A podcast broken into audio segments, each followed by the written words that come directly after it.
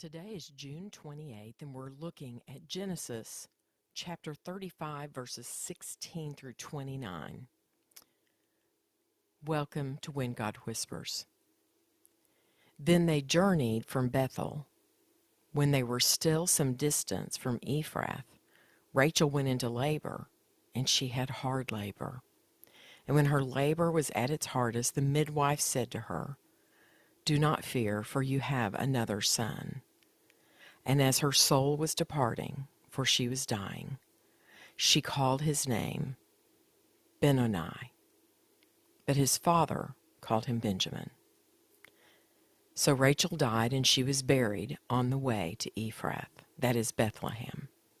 And Jacob set up a pillar over her tomb. It is the pillar of Rachel's tomb, which is there to this day.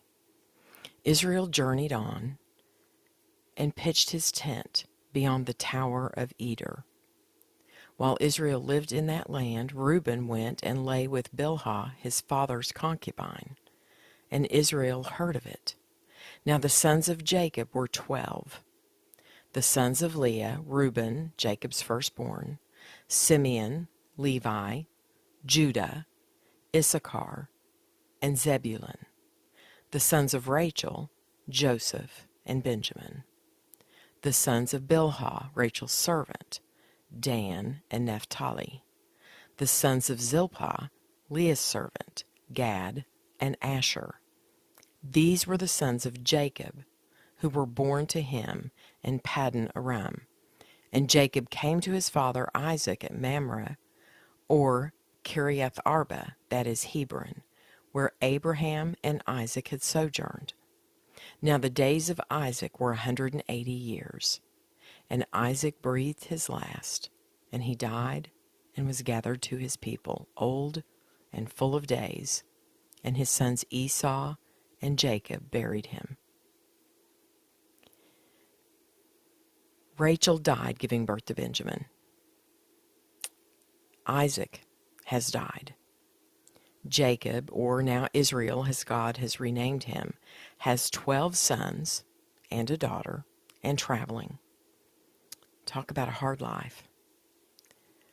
When have you felt like life wasn't treating you fairly? Were you able to look back later and see God at work? What helps you through those times when you feel alone with all your problems? Heavenly Father, I know you are always there. It sometimes feels like we're all alone and our life's falling apart around us, but I know that you have a plan. I have to admit there's many times I wish I could see your plan and understand what it is you're doing, but in hindsight, I always see there's a reason for how things happened. I also have to admit it doesn't make the tough times easier to go through knowing you have a plan because we as humans are forgetful. And sometimes, even when we remember you're there, we still struggle to feel that you're there. I know you are always there. But there are days when it's very hard to put one foot in front of the other because life has a tendency to pull our feet out from under us at times. Help me lean into what I know about you and not just how I feel.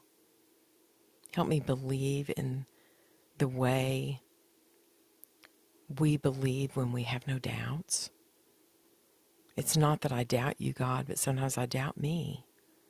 I doubt my ability to believe and trust. The verse that always comes to mind is I believe. Help me with my unbelief. I so want to believe in such a way that I can take that step even when there isn't ground under my feet. I want to take that step with so much faith that the world sees you in every step I take because I rely on you for every step. That is what I want, Lord. Help me be more faithful.